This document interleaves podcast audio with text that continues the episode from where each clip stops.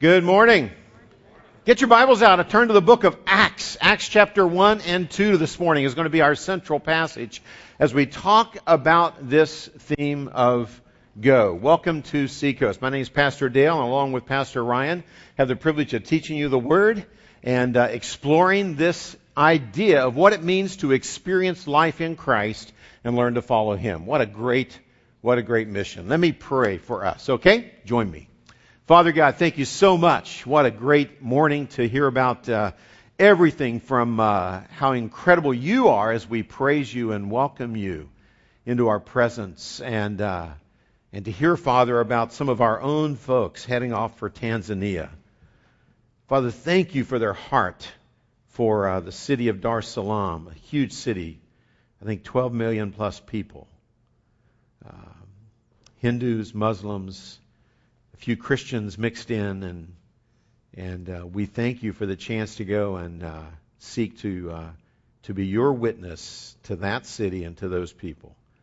And we thank you for our partners that are on the ground that live there year round that are involved in your ministry. So we thank you for that privilege and honor, and we just pray for for them as they go. I just want to pray for them, and I pray that our time in your Word today would give us a deeper appreciation and heart for what they're doing. So we love you, we open ourselves, and we ask you. In fact, I would encourage you to pray with me a very simple prayer. Say, Lord Jesus, speak to me. Do you pray that under your breath? Say, Lord Jesus, speak to me this morning from your word as we listen to you uh, in worship. In Christ's name. Amen. Good morning.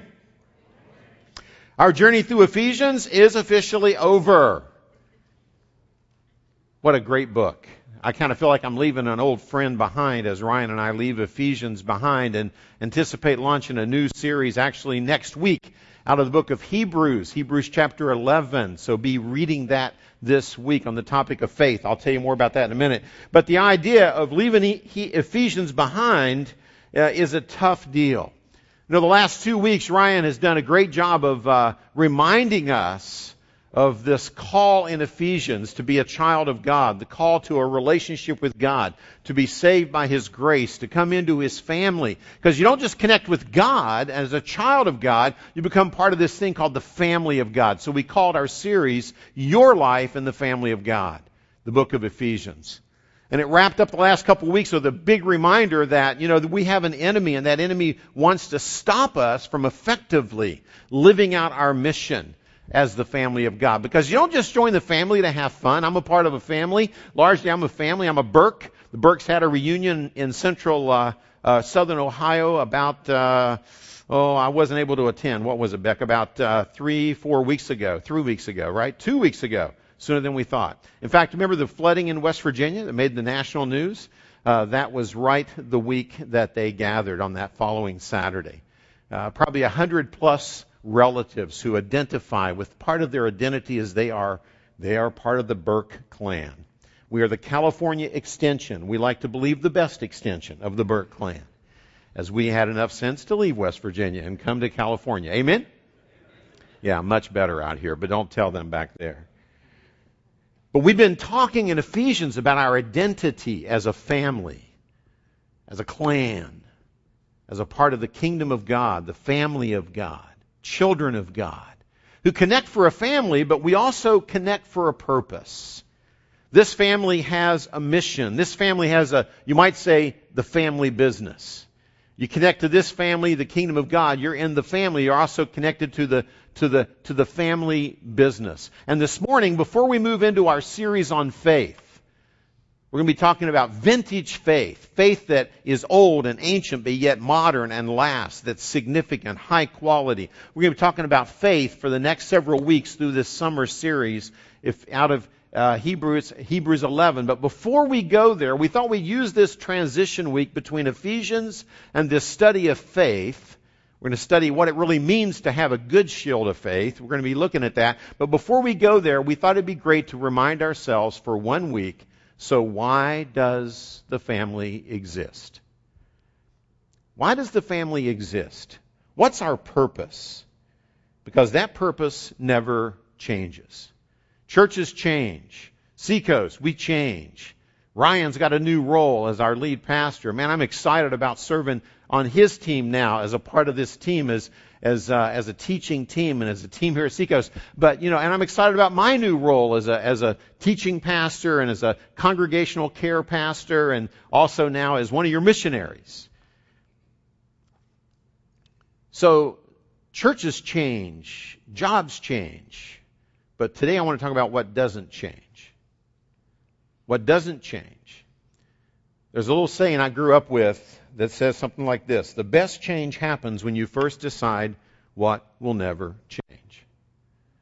The best change happens. This is true in your life, this is true in your church. When you're going to make changes, the best changes happen when you first decide what will never change. And there's things about Seacoast that, Lord willing, as long as Ryan and I and the elders have anything to do about it, there are some things that will never change. And that especially is our mission. So, Father, teach us about our mission. Teach us about what it means to be the family of God. Teach us about our purpose as the family of God. In Christ's name. Amen. Open the book of Acts. I figure the best place to go for purpose is when Jesus was launching for the first time this thing called his church. Pick it up with me. The context is Acts chapter 1. Acts chapter 1, Jesus has died for our sins. He's been buried. He's been resurrected. And now for 40 days, he's walked and talked and taught his closest disciples about what it is that they are launching, this movement called the church, the body of Christ. But before Jesus leaves, it says this. Pick it up in verse 4. Gathering them together, he commanded them not to leave Jerusalem, but to wait for what the Father had promised. Underline the word promise. Which he said, You heard from me. So you've heard about this promise before. For John baptized you with water, but you will be baptized uh, or indwelt. It means to be filled and indwelt with the Holy Spirit not many days from now. So when they had come together, they were asking him, Lord, at this time that you're going to restore the kingdom to Israel? In other words, they're still living under Roman rule. They're still being dominated by the Romans and, and, and they're thinking, wow, Jesus really was God in the flesh. He really was the Messiah. He really did come. He really did die, but good news, He rose from the dead. So imagine that you have just spent 40 days, excuse me, I'm all excited, 40 days hanging out with Jesus in His resurrected body. And then Jesus makes this promise to you not many days from now, I'm going to pour my Holy Spirit out upon all of you. You can imagine, it makes sense that they might mistakenly think, wow, Lord, you're going to bring your kingdom to earth. You're going to establish your rule and your kingdom over the entire planet. We're going to rule with you. Whoa, let's go. So they're excited about the birth of the kingdom of God on the planet. But they're mistakenly thinking that it's going to happen right now. So Jesus corrects their thinking. He doesn't their eschatology or their doctrine of future things is wrong because they were correct that there is a time taught clearly in the scriptures that Jesus will return to the earth and rule as king over all the earth and and uh, there'll be perfect peace and righteousness and the lion lays down with the wolf and the lamb and things like that. Remember those things? That is going to happen. But they think it's going to happen right now. So Jesus says this, and this is our passage of the day. He says, So when they had come together and they were saying to Jesus, Lord, is this the time you're going to restore the kingdom? And he said to them, It is not for you to know the times or the epochs which the Father has fixed by his authority. In other words, it's not even important that you know when I'm going to do that. I'm going to do it, but you don't need to know that. Quit focusing on that. Instead, here's a better focus. Verse 8. But you will receive power when the Holy Spirit that I've just been talking to you about has come upon you, and then in the power of His Spirit, you shall be my witnesses. Both here in Jerusalem, and then He shocks them, but also in all of Judea, their area, also, go to Samaria, Samaritans that they didn't even like and wouldn't even talk with. It's like a different culture group that they don't get along with. You're going to go from Judea to Samaria, and in fact, even to the remotest part of the earth. Now imagine if you're this initial gathering of, of the inner circle of disciples, and, and, and, Jesus says, here's what I want you to focus on. Don't worry about the end times. Don't worry about when the, the political stuff is going to get straightened out.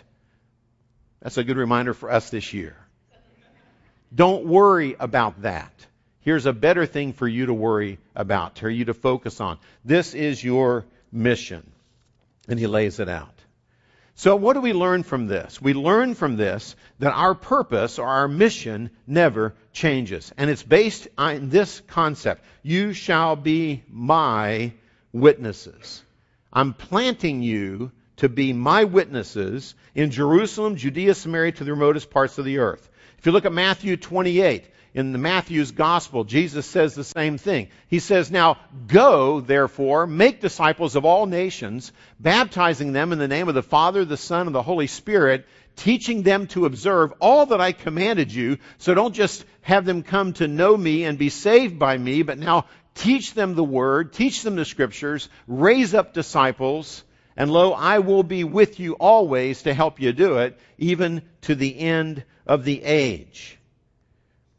You see, our purpose, our mission never changes. Doesn't matter what changes in how we structure our staff. It doesn't matter what changes in how we do it. It doesn't matter that we get rid of the holy gazebo out there. You know, can we really be God's church and not have the gazebo? I think so. Amen?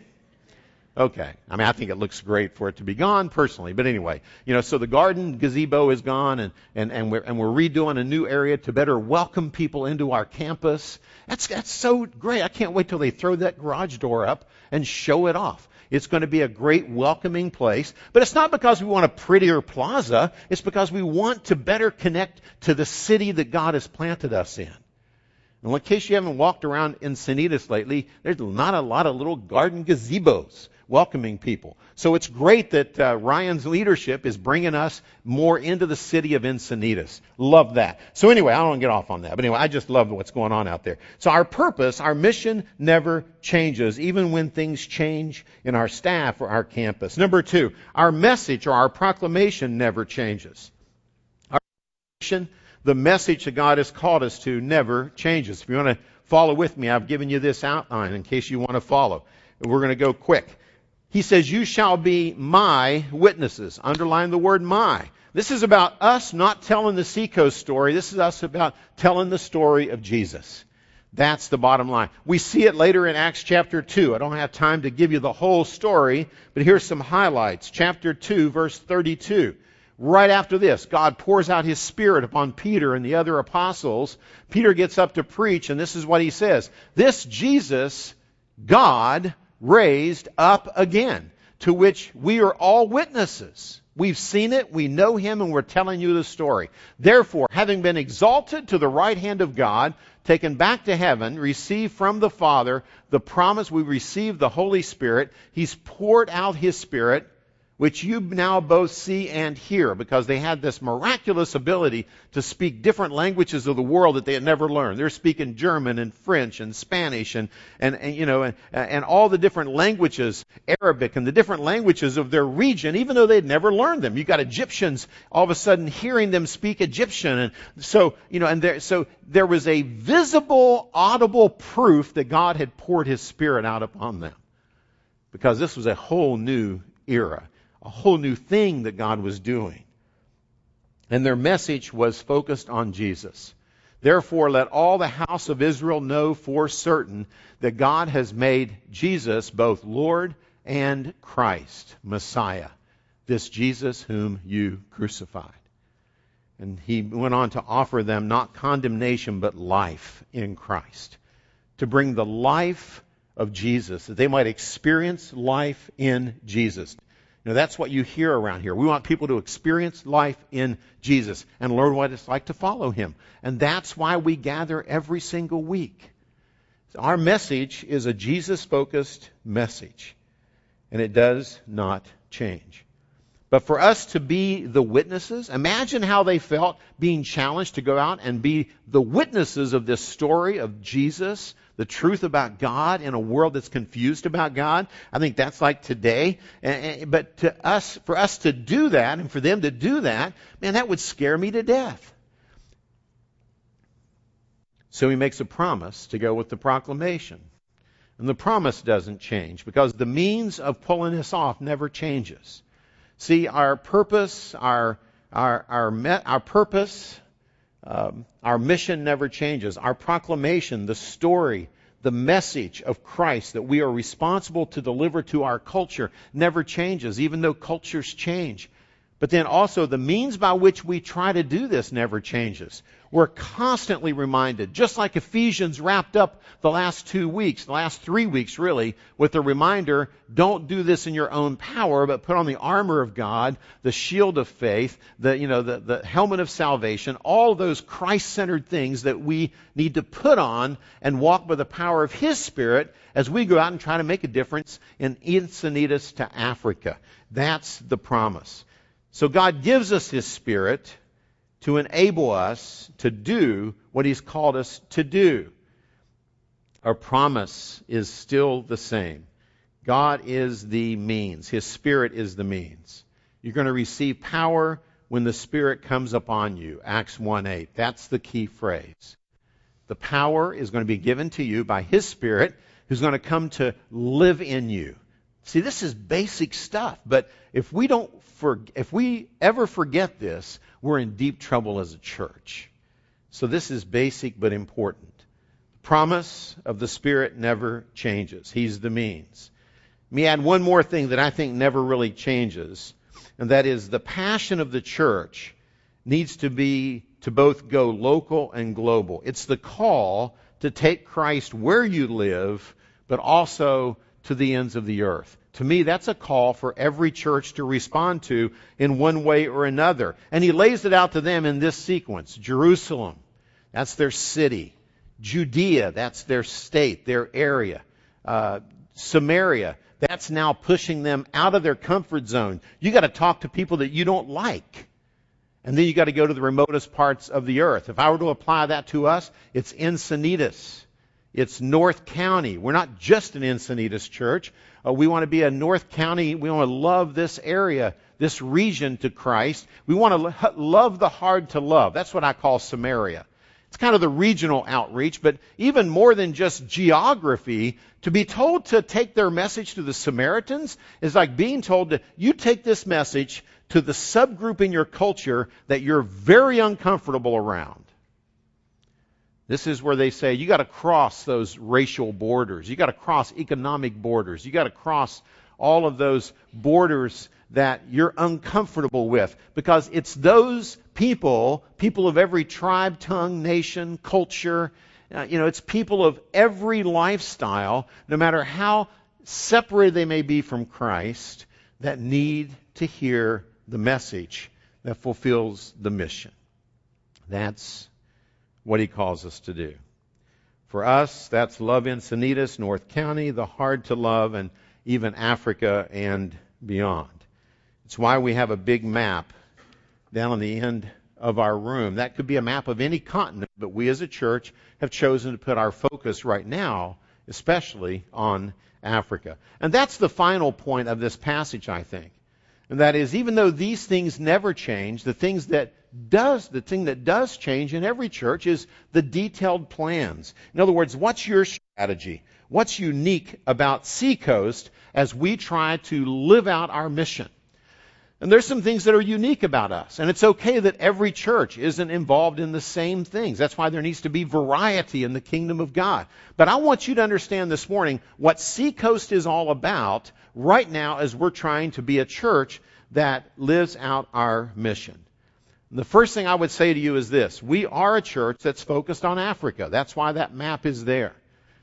But yet we're a church that also wants people to do three things on this little diagram. Encounter, connect, and go. You ever heard that? We want you to encounter Christ in worship.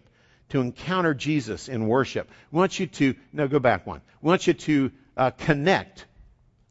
Go back one slide. We want to go connect. You can hardly read it. It's kind of in gray there. But encounter God in worship. We want you to connect to one another because that's how Jesus built disciples in smaller groups. That's what we're about in our life groups here at Seacoast. But then we encounter and connect for a reason. Not just to give you a better life, not just to help you know Jesus, but because the world needs for you to be involved in going. We have a little saying around here that we want to be 100% sent, that all of us are sent people.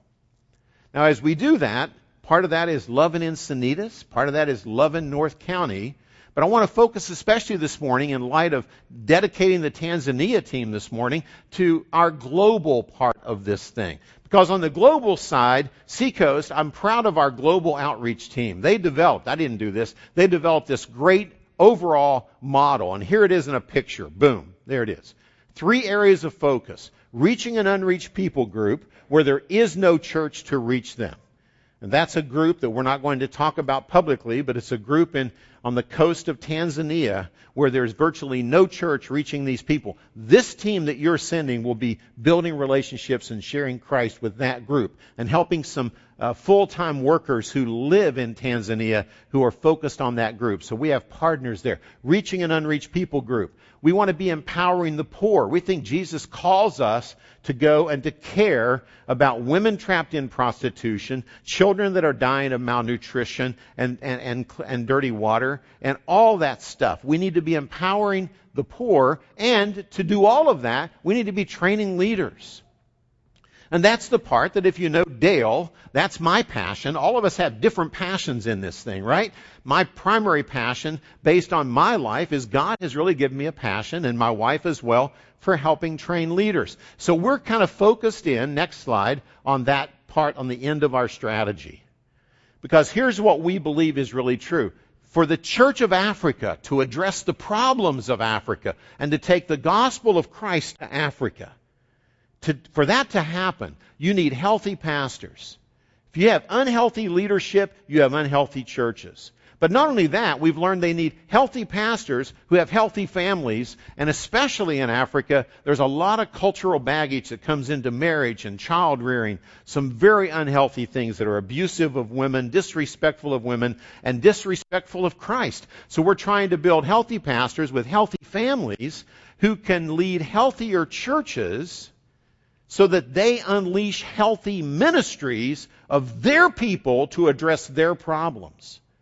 See, the old style used to say send missionaries to Africa to do all the work. And we realize that's a big mistake and it's not even biblical. Instead, send people over there to help them, encourage them, assist, but mainly, whatever we do, we want to be empowering the African church.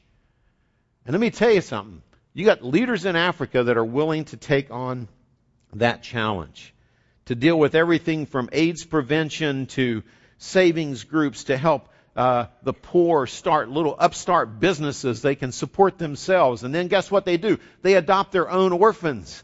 You know, and they take in kids who are raised in healthy families and, and, and, and they address a lot of the issues in their own culture. And they are eager to do it. But the problem is, they just need a helping hand. They don't need us to do it. But sometimes they need some training, they need some encouragement to help get it started. One of the most effective church based African led ministries I have ever seen is called a Tabitha Center. And I want you to know that when you send this team over to Tanzania, or when you send Becky and I or a team, we're going to bring a team of Seacoast people in September, October, end of September, 1st of October. If you're interested, talk to me. We still have some openings. We're sending another team over to train pastors and their wives in leadership and family life. When you do that thing, you empower African pastors to be able to lead expanding ministries to some of the very neediest people on the planet. It was a Seacoast member who went last fall and recorded the personal story of one woman changed by a Tabitha Center ministry in Kinshasa, Congo. I want you to meet her now.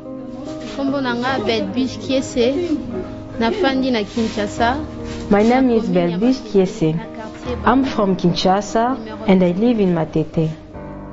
I want to share you my story of how God restored me. When I was young, I was studying in high school and one day I realized I couldn't continue with my studies. I wanted to go to university but there was no way. My dad didn't have money to pay my class. In that time, I got pregnant. My dad was angry with me, but my baby died. Tabitha Center Tabitha Center changed my life. papa biso andoninga te tokende na maeglise Before I was promiscuous with guys and I had many boyfriends. I was not going to school. I was begging money from boys. I didn't have any jobs to buy clothes and food. Before I came in Tabitha Center, I was thinking that life is limited to boys, doing nothing, going anywhere, because I didn't have any sense of my life. I thought my life would end there. And now, now I'm independent. I can sew. My hands can now create clothes. My head is now wise to create and plan. I have a fiance. My life before and after Tabitha is completely different. I received a Bible from Tabitha Center and I learned to read it. But my dad didn't allow us to go to church because he was Muslim. And in Tabitha Center, before we start class, we were worshiping, reading Bible, many things that make me a woman now and gave me value. The other women practicing prostitution with me before are now teasing me, calling me holy, like Mother Mary. They can see now that my life is different. In this time, my dad can allow me to go to Tabitha Center because I become a good Christian. Now some of my friends join Tabitha Center and have changed like me to see the way of God. I now have many values from Tabitha Center. I become a woman of compassion, a hardworking woman, and a woman of prayer. These are the values of a Tabitha woman. I come from nothing, but now God changed my life.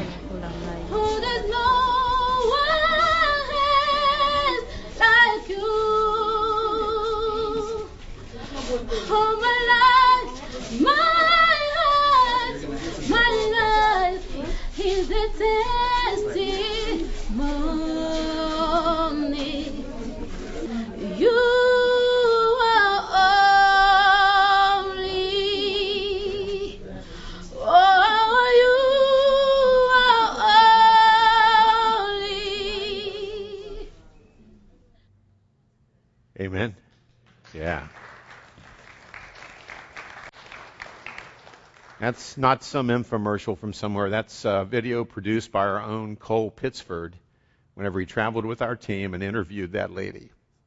So we have met her. We know her story. We know her friends. We know the pastor that has started a Tabitha Center in his church.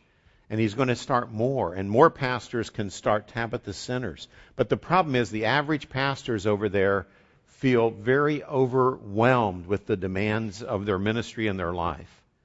So they can't start things like Tabitha centers unless they learn how to better lead so they can lead in a way that empowers their people and frees them up to start ministries like this. I want to walk you through some very quick slides, so just pop these, okay? I want to show you this is what Seacoast has been involved in. It's a picture of the very first Seacoast team that came to uh, Rwanda about four and a half years ago or so as we checked out the needs of the of the Rwandan church and the and a ministry called World Relief. And that's the director of the Evangelical Free Church of Rwanda showing us around a church that had lost its walls that had fallen down and no roof. It was our kids at Seacoast who put a roof back on three this and three buildings like this as we began to discover needs and reach out to meet them. But the number one need we were told about by World Relief is the need for pastoral training and the basics of biblical leadership so they can be more effective and healthy at the same time. So they had us come over and test drive with a group of about 20 key denominational leaders from everyone from Pentecostals to Anglicans to Baptists, it didn't matter, about this biblical leadership principle. Next slide. And what we saw was they bought into it. This, this is a gathering of some of the archbishops of Rwanda, uh, very, very significant leaders in God's church with an exciting, they were excited about taking the training book that we had given them that, that they wanted to begin to use in their churches. They said, will you come back and begin to help us to train others. So we sent a team back. Next slide. And this was our team climbing into the van. And, and we sent a team back for some Seacoast people to help us do a, a basic leadership training and learn more about the needs of the poor in Rwanda and how we can begin to, to train their pastors. At the end of the conference, there was a conversation when I took this very picture where one of their key leaders, Pastor Christine, whose husband is the head of the Assemblies of God with over 2,000 churches in Rwanda, and we asked Christine, what else do you need? And she said, the number one thing we need is leadership training, not just for the pastors, but what about their wives? And what about some, some of the women? And you look at these next slides and you see she reminded us that these are beautiful people who have deep, deep hurts in their culture as they try to figure out how to do this thing called marriage and how to raise their kids in the midst of ministry and do life with a kid on your back or a kid on your lap. And how do you do that? And we began to put together a follow-up conference. So we sent another team. This is another team went over from Seacoast, the third team, and they went because they some people like Melinda Buchanan and others, and my wife, and, and, and, and the Olsons and others went to do more marriage training, parenting training, not for the pastors, Pastor Dale can do that, but for the women that need to be partnered with them in ministry. So God seems to have opened up a really cool, neat opportunity for Seacoast to do that. And not just to go over and do the conference. Next slide but to, to teach them, but also, next slide, to actually pray with them and build relationships with them. And God has done a great thing that while we're training the pastors, next slide, while we're training the pastors, that's a picture from Congo actually, then we can also begin to work with the women so that as partners they can begin to have healthy pastors with healthy families leading healthy churches that more ministry like that Tabitha Center. And that's the bottom line. Last year we sent a fourth team, and this team went over. The pictures are from Congo, as we were invited by an organization that represents 250 pastors. Next slide. There we go. There we are. 250 pastors representing 95 different denominations, representing 25 million people in the nation of Congo in their churches. Now, this is a rare, God given opportunity for us as a church to be involved in helping train and shape not just these pastors, but the wives also. They, we teach, they discuss, uh, and we see we see the um, next slide. We see the, the, the women begin to grow, and we be, and we begin to see the impact that God has uniquely allowed us to have. So the bottom line is God is inviting us to build partnerships with key leaders.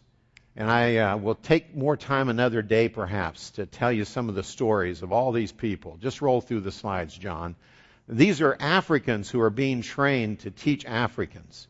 These are people that are, have been trained by us as Seacoast funded our teams to go over and to do the, the leadership training, but now these people, like Abraham Mudidi, who trains in African countries all around Africa, like the next guy, Salinga, like Richard Juma, who's our key trainer in Tanzania with his wife and kids, he trains this pastor who is planting a church among the Maasai tribes of northern Tanzania. That's his home, built out of cow dung but he loves Jesus. And he prays for help because he hasn't had any formal training in how to serve the church and be a pastor. So Richard Juma trains that guy. These are groups from Mwanza where we'll be going back in October to their city to do a second round of training. And by the way, sure enough, next slide. When they talk to my wife, everyone talks to my wife, and then she, they talk her into us needing to bring over teams to not just care about the men, let's take care of discipling the women who are sitting outside during the conference and who desperately need that training. So that's where we're headed. But it all really revolves around the need for a passion that God's given us as a church to train leaders, care for the poor, work with unreached people groups. And my personal calling, which many of you know now, is to devote half of my time. I want to continue to be your pastor, one of the pastors here, work with Pastor Ryan on his team, and then be able to spend the other half of my life working with pastors both in the U.S. as well as pastors in Africa. So be praying for us that we can help raise up churches that address all the needs that these slides depict. There's an upcoming conference uh, or opportunity. If you want to know what we're about and what we're doing, we just uh, there's a luncheon coming up next Sunday. All you need to do is email me if you'd like an invitation, or give me a call and I'll send you an invitation to it. But you're all welcome and invited. If you'd like to know what Becky and I are doing uh, to raise prayer support, uh, we need about 70 more people. Our goal is to get 100 people just to commit to pray for us. Whether they can give any money or not is secondary. Uh, so if you'd like to learn more about what we're doing, possibly be a part of our support team, next Sunday, right after church, second service, in the cafe, we're going to have a lunch and we'll feed you. But you have to email me. You can't just show up or I can't feed you. All right? I'm not Jesus. I can't multiply the fishes. So just drop me an email to that address, and uh, I'll be happy to, to send you an invitation, and uh, we'll have lunch together. But the bottom line is this all of us are called to go.